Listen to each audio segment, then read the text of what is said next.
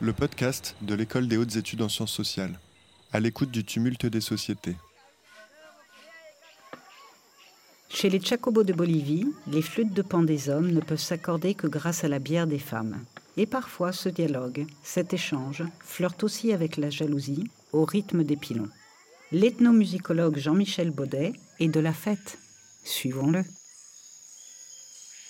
Toutes ces musiques dont je parle, ces musiques d'Amazonie, elles sont presque toutes associées à de la boisson. Et à la boisson qui est faite par les femmes.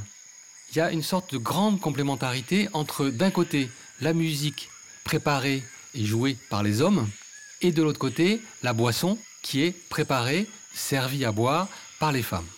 Et très souvent, dans les cérémonies, c'est la bière des femmes qui fait le programme.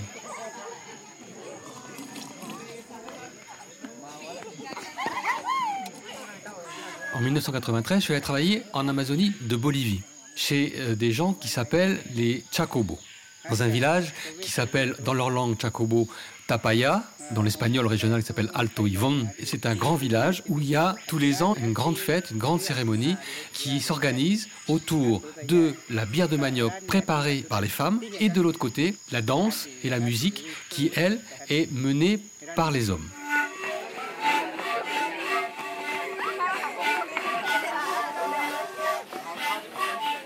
La musique, là, euh, chez les Chacobos, ce sont des flûtes de pan qui s'appellent des bistos. Ce sont des flûtes de pan qui sont euh, pas très grandes, qui sont jouées en orchestre de dizaines d'hommes, centrés autour d'un meneur.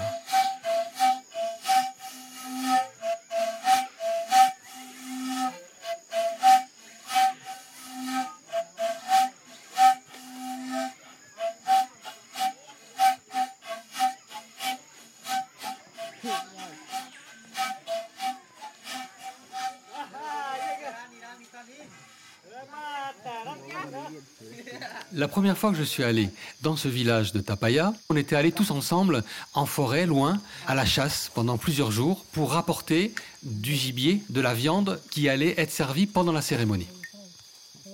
Ils avaient dit emporte au magnétophone et on va aussi travailler sur euh, la musique, les chants et tout ça dans la forêt. Pendant la journée, on chassait.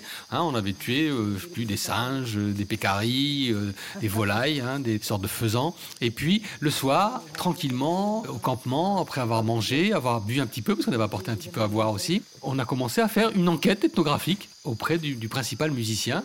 Et c'était chouette parce que on était tranquille entre nous. Et au moment où on a commencé, quand il a vu que le magnétophone était lancé, il s'est tourné vers les autres hommes qui étaient présents et il a dit cet étranger qui vient nous poser des questions au sujet de la musique, nous allons lui répondre. Les bistos, les chants et tout ça, on va lui parler de ça. C'est important pour nous de communiquer sur notre musique. Et il donnait une sorte de contrat oral en disant, il peut travailler sur la musique.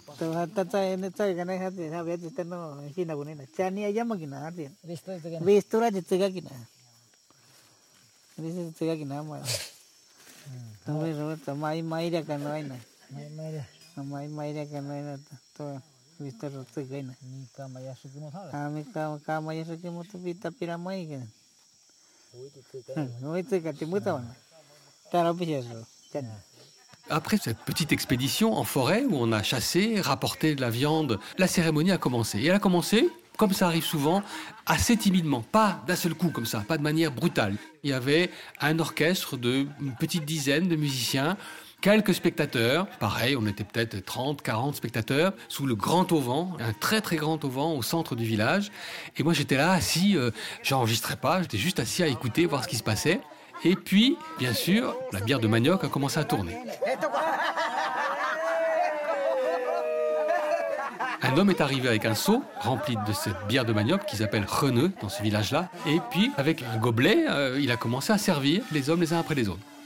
Il est arrivé à côté de moi, et hop, il m'a contourné et il m'a pas servi. Il a servi l'homme qui était à ma gauche, il a servi l'homme qui était à ma droite et il a continué sans me donner à boire à moi.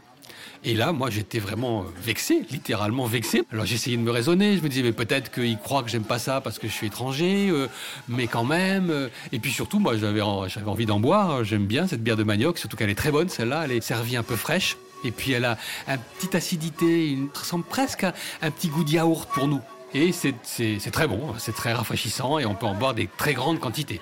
Et là, il m'avait littéralement contourné, il m'avait omis. Donc pour me consoler, je prends une flûte de pan qui était posée à côté de moi sur le banc, et puis je commence à essayer de suivre l'orchestre. Comme ça, en soufflant à peine, en murmurant dans ma flûte de pan, j'essayais de suivre l'orchestre. Et c'était pas si facile que ça. Ce qui semblait assez simple comme jeu, comme thème mélodique, on va dire, était en fait assez complexe parce qu'il y avait des jeux sur les harmoniques, et c'est une musique bien rythmée, et l'orchestre arrive à s'entendre et à sonner bien ensemble sur un souffle commun. Et donc j'essayais, et c'était pas facile, mais dès que j'ai commencé à jouer, aussitôt l'homme qui avait le seau avec la bière est revenu et a commencé à me servir à boire à court redoublé, en me démontrant une fois de plus le lien très étroit entre la musique des hommes et la bière des femmes.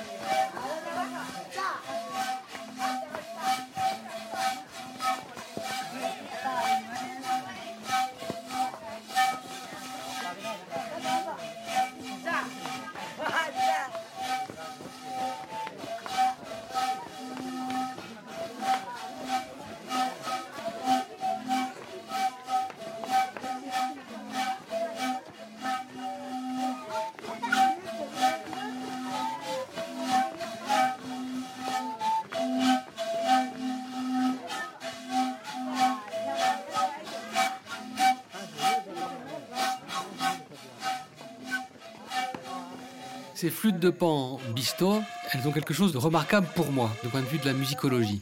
C'est qu'elles sont accordées entre elles de manière très précise. La plupart des musiques que j'avais rencontrées en Amazonie jusque-là, l'ajustement des instruments de musique entre eux, des aérophones entre eux, n'était pas absolument requis. Il y avait souvent une latitude assez importante, alors que là, au contraire, chez les Chacobos, les flûtes de pan d'un orchestre étaient accordées entre elles de manière très précise. Ils sont là, ils écoutent, ils ont leur couteau quand ils la fabriquent, puis ils la corrigent, ils coupent un petit peu un poil, ils réécoutent. Et ce qui est intéressant aussi, c'est qu'elles forment une famille. Ils appellent ça en espagnol une troupe, una tropa. Et une fois, un des principaux musiciens qui s'appelait Mouran, j'étais bien ami avec lui, on avait beaucoup travaillé ensemble, et je lui avais demandé, avant de partir, j'ai dit, est-ce que tu veux bien me donner une flûte de pan? Et euh, il, me l'a donné, bien sûr. Il ne pouvait pas me refuser. Les gens sont généreux. Il faut qu'ils montrent leur générosité en plus. Donc il me l'a donné sa flûte de pan. Mais j'ai vu au moment où il l'a donné que ça l'embêtait beaucoup parce que ça privait son orchestre d'une flûte de pan, d'une personne. C'est comme si j'enlevais une personne dans une famille. Hein, et, après, j'ai regretté. Cette flûte de pan, j'en ai pas fait grand-chose. Je l'ai peut-être déposée dans un musée, mais en elle-même, elle veut pas dire grand-chose. Elle n'a de signification, cette flûte de pan, que lorsqu'elle est prise dans sa famille de flûte de pan.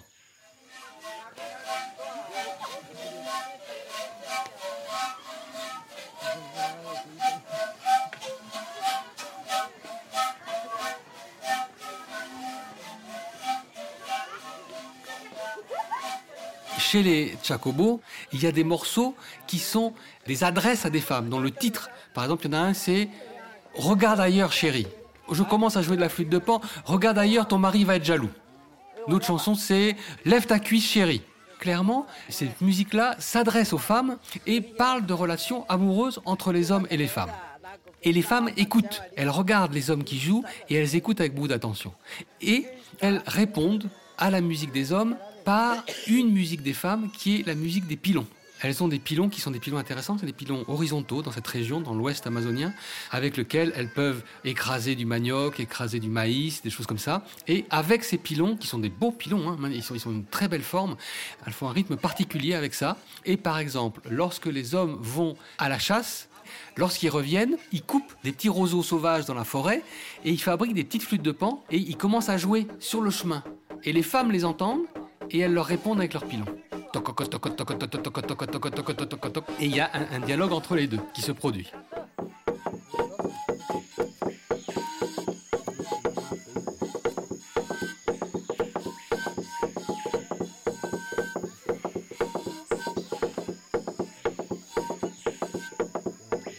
Mais lorsque j'ai demandé à un des hommes qu'est-ce que c'était que cette musique des femmes, il a répondu c'est une musique que les femmes jouent de moins en moins parce que c'est une musique qu'elles disent qu'elle peut rendre les hommes jaloux. Et en fait, il a une formulation très particulière de dire ça. C'était une, formulation très ambiguë qui elle-même traduisait l'ambiguïté de la situation. La musique des hommes et la réponse des femmes fabrique de la jalousie. Et la jalousie, elle est nommée, elle n'est pas absolument centrale, mais elle fait partie, c'est une des composantes reconnues de la cérémonie. C'est une fête qui parle de relations entre les hommes et les femmes, mais aussi de relations qui provoquent de la jalousie. Et c'est signifié par la musique, par l'échange musical entre les flûtes des hommes et le pilon des femmes.